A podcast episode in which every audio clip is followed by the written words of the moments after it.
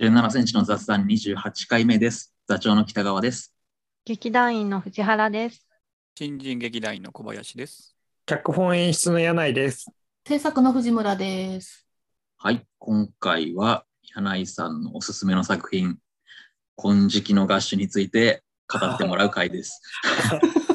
そういう回なの。そっくりがもうそうなの。とりあえず柳井さんとりあえず、の話を聞きましょうっていうことで語りたいって。はいまず一旦聞こうっていうところから。まず一旦聞こうかってことですね。そうですね。あの、ライク誠先生が、あの、週刊サンデーで連載されていた、金色の合手という漫画がありまして、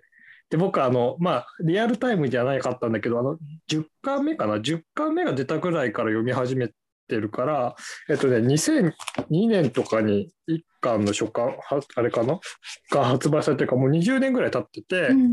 今そのライク誠先生があの「金色の歌手2」っていうのを連載始めてるんだけどまあちょっとそういうあのタイミングもあるんでおすすめしようかなと思ってこの話題を持ち出してみました。どんな話かざっくりと。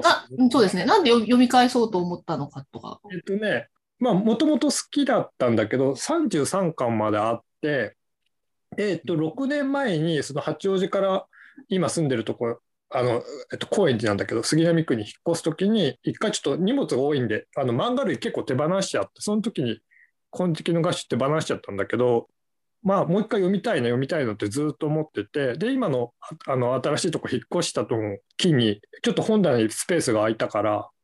買い直すかと思ってであのネットで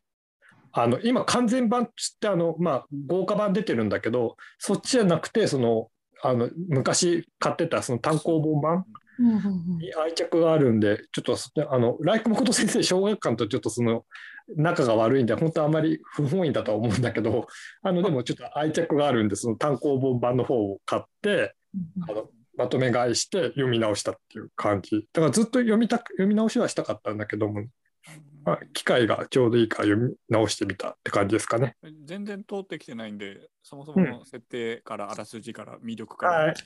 えっとですね、ざっくり言うとバトルロワイヤルもの。あ、え、そうなんだ。えっと、魔界から、えっとまあ、ガッシュ主人公のガッシュをはじめとする、えっとま、魔物の子供たちが人間界にやってくるんですよ。うん100人の魔物の子供たちが人間界にやってきてでそれぞれ人間のパートナーを見つけるうんでその人間のパートナーが、えっと、魔物が持ってる本に書かれた呪文を読むことで魔法が発動するっていう設定なんですね。うん。要するにその魔法を読む人とその魔法を発する魔物の組み合わせ。でうん。あ二人いないと発動しない。ダメだ。だから2人1組でペアになってでその魔物同士が戦ってあの最後1人あの人間界に残ってあの本が燃えると、ま、魔界に帰っちゃうっていう設定なんですよ。うんうんでその本を燃やさないようにしながら戦っていってで最終的に残った1匹の魔物が魔界の王様になるっていう。うん。うんでそう要するにバトルロワイヤルものですよね。うん。最後の一一人になるまで生き残るまで戦うっていう話で、まあ、少年漫画のあの王道を言ってるのでバトルありギャグありで、えっと、涙ありとあらゆる要素が詰め込まれていてうんあのとてもいい話なんですね。で魔物の子供たちにそれぞれ戦う背景みたいのがあるんですよ。うんうんでその20年前だからまだ僕が20代前半で、えー、とこれから劇団を旗揚げして、まあ、その演劇やっていこうと思ってた頃ぐらいだったんだけれどもその魔物の子供たちの目標は王様になるなんだけど魔界の。そのどんな王様にななるのかっていうのをどんどんどんどんこうと問いかけていくんですよ自分たちに。うんそうそうある魔物はそのとにかく強い王になるとか。である魔物はその何守る王になる。人、ま、あの庶民を守る王になるとか。そういうふうにそうただ漠然と王様になるんじゃなくてどんな王様になるのかっていうのを通っていく。で主人公のガッシュは優しい王様になるっていう目標を持ってでそのパートナーの清丸君っていうその中学生の天才中学生なんだけどその子がそのどうすれば、えー、とその優しい王様になれるのかっていうのを一緒に考えながら、まあ、戦っていくんだけど、まあ、それがちょっとそのどんな劇団にしていくのかとかどんな演劇をやっていくのかっていうそのなんだろう経営論じゃないけど、ちょっとその辺に重なったりとかもして、なかなか熱い読書体験だったんですね。そうでこのガッシュのキャラクターについてはもう語り尽くされてるんでちょっと今回はあえて主要キャラクターじゃなくてあまり語られないキャラクターをしょ2人だけ紹介したいんですけど、はいはい。急に主要じゃないところがすごい。あのままず真ん中のキャラクターがとにかく魅力的なんですよ。このガッシュっていう検索してくださいあ。の、はいあアニメだとピカチュウの声やってる人がやってるやつじゃなくて？おちょっと僕アニメはねカバーしてないんで分かんないんですけど、まあ、とにかくそのガッシュとかそのガッシュの友達がティオって女の子とキャンチョメっていうなんかアヒルみたいななんかサ猿がモデルなのかなアヒルみたいな子とウマゴンっていう馬の子供がいるんだけどみんな大体6歳から、まあ、それぐらいの前後の年ぐらいの設定でとにかく可愛い。でそのパートナーのキャラクターもすごく立ってる。天才少年清丸くんだったりえー、とティオのパートナーだとアイドルのめめぐみちゃんっていうんだけど、まあ、とにかくまっすぐですごいあの強い女の子だったりキャンチョメだとフォルゴレっていうあのイタリアのスーパースターでとりあえずあの出てくると必ずギャグ界になるっていうキャラクターなんだけど ででもすごいすごいあのもう、えーとね、2巻か3巻で登場するんだけどその時点でもうすでに伏線が張られてるんだけど実はすごい大きく重くて暗い過去を持っていてみたいなのが、まあ、最後後半の方に明かされるようになってて、笑わせる人なんだけどなんかまあとにかく中心メンバーがまず魅力的なんですよ。でまあ単純にそのなんだろう100人の子どもたちがバトルロワイヤルしていくだけだとだれちゃうからうん。途中途中にその仕掛けが施されてて例えばその実はその1000年前1000年ごとにその魔物バトルロワイヤルが行われてんだけどその1000年前の戦いの時にあの本を燃やされずにあの石にされちゃって魔界に帰れなかった子どもたちっていうのがいてほう。でその子どもたちを復活させてその自分のライバルたちを蹴落とそうとする敵が出てきたりする。その、えーと1000年前の魔物編っていうんだけどとかあと巨大な魔導兵器魔物なんだけどとにかくでかい山より大きいみたいな魔物がいてファウードっていうんだけどそのファウードっていうのを使って他の魔物たちをやっつけようっていう画策してそのファウードをどう止めるかみたいな話とかっていうふうにああるのね。で最後はクリアノート編つってあの魔界を滅ぼすために生まれてきたって名乗ってるその魔物の子供があと10人しか残ってないっていう時に現れてみたいな感じでこう、まあ、だれないように仕掛けがあるんだけど、まあ、それぞれの話が非常によくできてて。で今僕がとにかく紹介したいのが2人いるっつって。うんうんうん。そう。でこのこの紹介さえ終わったらあとどの話してもいい。何の話してもいい。とにかく今あのそう。命がけで紹介したい2人が。1人は魔物の子供で、えっと、今言ったやつだとその魔導兵器のあのファウード編っていうのに出てくるんだけどあのザルチムっていうキャラクター魔物の子供がいるのね。うんで、えっと、その子多分あ僕ちょっとあの設定集とか読んでないから詳しいことわかんないんだけどその多分中学生ぐらいの、まあ、男の子を想像してくださいでちょっとクールであの無口でハスに構えてんだけどあのハスに構えてる男の子。うんであの常にポッケに両手入れてるみたいな。であの、まあ、姿形はそのあなんだろう丸坊主なんだけどあのか頭中に目玉がついてるみたいな感じででマスクみたいなのつけてて表情が読めない感じなんだけどこの子がねファウド編が始まった時の頭の方に出てきてでネタバレになるからちょっと避けるんだけどなんやかやあって自分の仲間からファウドっていうのを動かそうとした自分の仲間から別の勢力に乗り換わるんだけどで乗り換わった上で主人公のガッシュたちと戦うんだけどあのなんだろうなすごいクールで無口で嫌なやつなのかなってずっと思ってるんだけど最後にねその本が燃やされてそのザルチムってキャラクターが消える時にもともと一緒にそのファウードを動かし始めた仲間のことを思い出すシーンがあるんだけどそこのナレーションがもうとにかく泣けるという。だでそれがね24巻なんで24巻までまず読んでほしい。なるほど。結構。全33巻でしたっけ？全33全巻。33巻ですの。24巻。ほうほう。ほう。24巻目でそうザザルチムがのあのねちょっとタイトルだけ言うわ。タイトルが「どうでもよくなった理由」っていう回であのナナレーションが入るんだけど本当にそれがすごくグッとくるのどうでもよくなるんだけどそのザルチムが何もかも王様になるとかそういうことでも何もかもどうでもよくなるんだけどその時に一番最後に何が大切だったかのかっていうことに気がついてちょっとまあ涙するというかちょっと表情がずっと無表情だったのがポロッと感情が漏れる瞬間があってそれがもうとにかくうまいんですよ。でただ敵キャラなんであまりフューチャーされないからとりあえずここで紹介しました。なるほど。そうでもう一人があここまでなんか質問あります？えうん 大丈夫、大丈夫です。大丈夫です。あ大丈夫。で、えっと、もう一つが、えっと、クリアノート編っていうその魔界の子供たちが10人までにな減った時に始まる話があってそのクリアノートってめちゃくちゃ強い魔物がいてで、えっと、そいつがもうその魔界は滅ぼすってもう決めてる。王様になろうが何だろうが。でもとにかく王様になったら魔界を滅ぼすって決めててそれは阻止せにはいかんっつってみんな戦うんだけど、まあ、とにかく強くてどんどんやられてっちゃう。ね、でそのクリアノート自体はあのなんだあんまり表に出てこない。ここぞという時しか出てこなくって。でその唯一その自分が王様になっても滅ぼさないでおくっていう約束をした魔物がいてそれがゴームっていうあのウルトラマンの Z みたいなあの魔物なんだけどでそのゴームのえパートナー本を読む人間にえっとねミールって女の子が出てくるんでそのミールって女の子はすごいなんかなんだろうアフロみたいな髪型しててであの背中がもう見えるようなあの肩肩と背中が見えるようななんか服着てるドレスみたいなの着てる普通の普通っていうか、まあ、嫌味とかも言うちょっと悪女っぽい書かれ方してる女の子なんだけど背景が一切書かれないでただとりあえずそのちょっと嫌なやつなのかなみたいな感じでずっと描かれてく。でそのゴームもあの他の魔物は喋るんだけどゴームは喋らないの。でゴーとかなんとか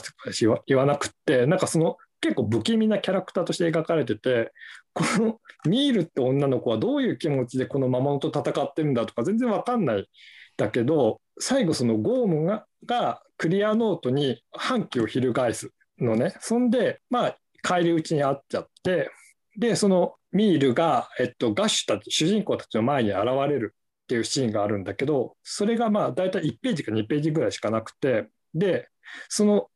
主人公たちに、まあ、そそのミールがすごくいいのが主人公たちに別れを告げるシーンがとにかくめちゃくちゃかっこいい。もう本当一コマだけなんだけどすごくあの印象に残る絵になってるのが一個とあとそのこの人ってすっげえ過去がものすごく辛い過去があったんだろうなっていうのが一瞬でわかる。それまでも実は書かれてたんだけど気がつかないようなすごいさりげなさで書かれてるシーンがあってそのなんだろう描写とその彼女が言うセリフゴームに向かってもうあの悪の道に踏み出しちゃったんだから戻れないんだよみたいなことを言うんだけどなんかねその描写はちょっとあの実際目にしてほしいから言わないでおくけどもうそれを見た瞬間に何だろうな全然もう本当1コマか2コマしか書かれてないのに全部見えるみたいなそのキャラクターの背景が。壮絶な人生を送ったんだなこの人ってなんかすごい分かるっていう風になっていて。あのとてもおすすめなキャラクターなんですよ。うん。というわけであの、うん。あのこんじゃでそれが分かるのが30巻。もう終わりの方だ。終わりの方。だいぶクライマックスだ。全部読めってことですね。あのどの話もねあの外れはないからあの、まあ、ほんとちょっとお完全版版だと多分16巻なのかな？16巻で済むからあのぜひお時間とお金に余裕のある人は読んでください。金色のラッシュへー。読んでみます。面白そ本当面白い。一日漫画喫茶にこもったら読めるか。読めるね、ううん。うん。いやあの他のキャラクターもすごくいいんだよ。そんでその結局一人が生き一人しか生き残れないから友達同士だったとしても最終的には戦わなきゃいけないんだう。けど、うん。そこをねうまくあのやってくれてるのね、うん。うん、なんか辛い気持ちなんだろう。もう、うん、とにかくあのいいい漫画本が燃やされると魔界に帰るっていうそのはその死死っていう描写なの？そのどんくらいの悲壮感のその負けた時の感じが。えっ、とね、ひえー悲壮感的にはもう二度と会えない。ああ。だからそう死ぬことはないんだけどだから要するにその、このまま人間界に残すと死んじゃうっていうなんか危機的なピッチなんか毒が回っちゃうとかうんうん。そういう時にあえて自分で本を燃やして魔界に帰らせてあなんかなんちゅうのそのあ岩が倒れてきてその抑えてるんだけどもう支えきれなくてこのままだと潰れちゃうっていう時に本を燃やしてけその魔界に助けるみたいなことうんつけるみたいなそういう消し方とかもするんだけどとにかく一回消すともう会えない。なるほど。そう人間と魔物の縁がそこで切られてしまうっていうことですね。うんでその魔物となぜ子供なもんだから、うん。そのなんだろう人間側もその事情を持っててその自分の息子として見立てちゃう人とか、うん。なんだろう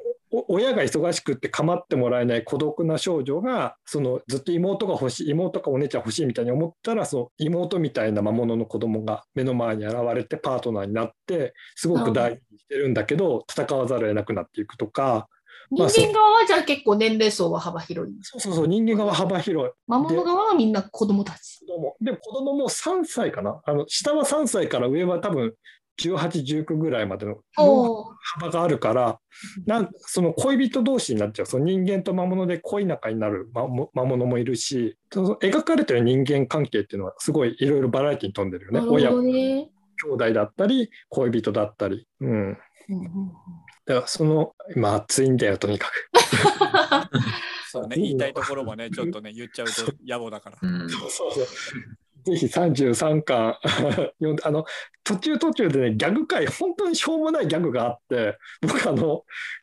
で1話丸ごとギャグ界の時があるんだけどうん。たまたまねそのダッシュ進めた時にじゃあ3でちょっと読んでみるわっつって3で読んだらギャグ界だったもんだからあれくったらない漫画だねっつってそのガッシュ読んでくれなくなっちゃったんだけど。ああ、プレゼン失敗。そうそう。でもねあのすごい戦いがしんどい分そのギャグ界が入ってくれるとすごいほぐれる。そのうんうん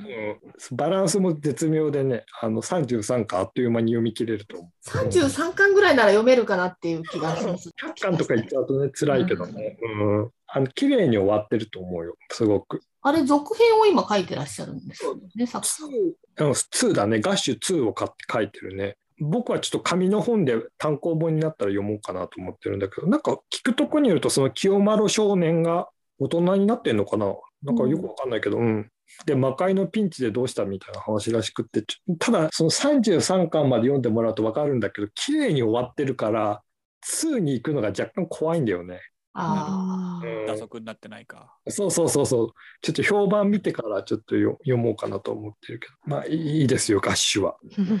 読んでみ見たかったですね。ねあの全てが詰まってる。あの、その、20代前半で最初に柳井さんが見て、劇団の主催者としての志とかを重ね合わせたわけですけど、今、その指示を超えて読み返して、またちょっと心境の変化みたいなのはあったんですか、あもうありますね。うんあの、なんだろう。その20代の時は、清丸をガッシュ目線、要するにパートナーが魔物の子供が、に対して、なんか親目線とかはちょっとピンとこなくって、まあ、割と対等というか、その仲間目線で見てたんだけど、やっぱ40代で読み返すと、子供が頑張っとるなって思ってしまう。単純に。そそこでなんかこう、グッとくるものが。なるほどね。だからささっきのザルチムとかもね、あの前、初めてその20代で読んだ時もいいなと思ったけど、この年で読み返すと、そっかと、ねより深く味わえるものがある。ね、うん、あのウマゴンっていうキャラクターがいて、あの初めあのギャグ担当で出てくるんだけどあのどんどん攻撃力が強くなってって火力が強くなってって攻撃担当になってってで最後、まあ、魔界に帰っちゃうんだけどあのその魔界に帰る時にねあのかぶさるあのナレーションが本当に素敵ですよ。うんあのなんだろうもう要するにあの王様になることだけが幸せなのかどうかっていうところまで突き突き詰めてっててキャラクターのそれぞれの幸せみたいなのを突き詰めていくんだけどもうウマゴンはウマゴンの幸せを手に入れるうん。壮ど絶な戦いの果てにもう本当にもうああもう今話してても鳥肌が立つぐらい すごい。そうウマゴンというしょうもない名前にもかかわらずねすばいい最後なんですよね。あとあのライク先生がその牛音虎の藤田さんうん。あのアシスタントやってたのかなだからそのあ牛音虎の最終回で最終回というかその最終決戦か白面のものっていうさあのラスボスがいるんだけどあのラスボスとの戦いであの血が湧き立った人はガッシュのクリアノート編の最後の方でもうおーってなる。あのう牛音虎の再来だみたいな気持ちになる。うん。う牛音虎好きの人にはちょっとおすすめです。これこれみたいな気持ち。合衆はい僕からはちょっと。あのもう語りたい。たっぷりと。だからちょっと一人語りになってしまった。すみません。うんだからこれは柳井さん的には全員33巻読み終わってまた語りたい感じですよあね。そうですね。そう。あそうかもね。読んでみたくはなったな。ううんん。ぜひ読んでほしい。お気に入りの魔物が必ず出てくる。うん。なるほどね。うん、ああともうとにかくそのああれがうまいんだそのあのキャラクターのドラマの書き方がうまいうん最近だと「鬼滅の刃」でその鬼をやっつけた後にあの鬼の過去が描かれるんだよね。その、うん要するにバトルが終わった後に鬼の過去が描かれて鬼にも感情移入するっていう風なドラマの組み立て方してるんだけどちょっとガッシュはねまたそれとは違うんだよね。あのもう本当に構成が団子になってないというかもうなんか話が進んでいく中で小出し小出しでキャラクターの背景が出てきたりあのさっきのミールとかザルチムみたいにあの本当1ページか2ページなのに全部見えるみたいな出し方してきたり語らないのに語られるみたいな。そこはねあのちょっと見見習うっていうかもう真似真似できねえなこれと思いながら。うん。これこの表現持ってくるんだとかね、うん、あのキャンチョメっていうそのフォルゴレとキャンチョメっていうギャグキャラクターあのお笑い担当のキャラクターのが迎える最後というかフィナーレもねすごく素晴らしい。あここにたどり着くんだねってなる。なるほどって。んだからギャグ担当のキャラクターだったのかみたいな。すごいんだよとにかく。もう読んでほしい。だからなんとかねやっぱ作家さん的にはうん。最初からその着地点があったのかそれとも育ってったのかえっとね、とりあえずそのキャンチョメ・フォルゴレに関して言うとこの単行本なんで僕単行本で集めたかっていうとこの単行本開いた時に、まあ、表紙があるんですけどこの表紙に本編では描かれてない魔物と人間の出会いの場面が描かれてるんですよ。うんでキャンチョメとフォルゴレのそのやつは、えっとね、だいぶあと30何巻31巻か31巻でその過去が明かされるんだけどその2巻か3巻かな？3巻。ちょっと正確なとこ言いた3巻の時点ですでにもう伏線が貼ってあるその表紙のところで。表紙っていうのはその本の本当に表紙なのか、一枚めくった、え見返し？そう。まあ、ちょっと皆さん分かりづらいと思うんだけど、これがあのフォルゴレってキャラクターでであのこれがキャンチョメってキャラクターなんだけどこのフォルゴレが着てるこのコートが30なんだ3 31巻か30 そう31巻で明かされる過去に着てるコートと同じなんですよ。うん。3巻ですでに伏線を張ってあるみたいな感じ。うん回収したみたいな感じになる。うん。そそこからだから週刊連載で裏話とかちょっと後で自分たちで調べてほしいんだけどあのネットでは言えないような結構ドロドロがあるからあれなんだけどその作家さんと編集者さんの間で結構あの葛藤があったみたいなんだけどなんで週刊連載で変な引き伸ばしとかしないできちんとキャラクターの苦戦を張って動機とかもちゃんと持たせたまんま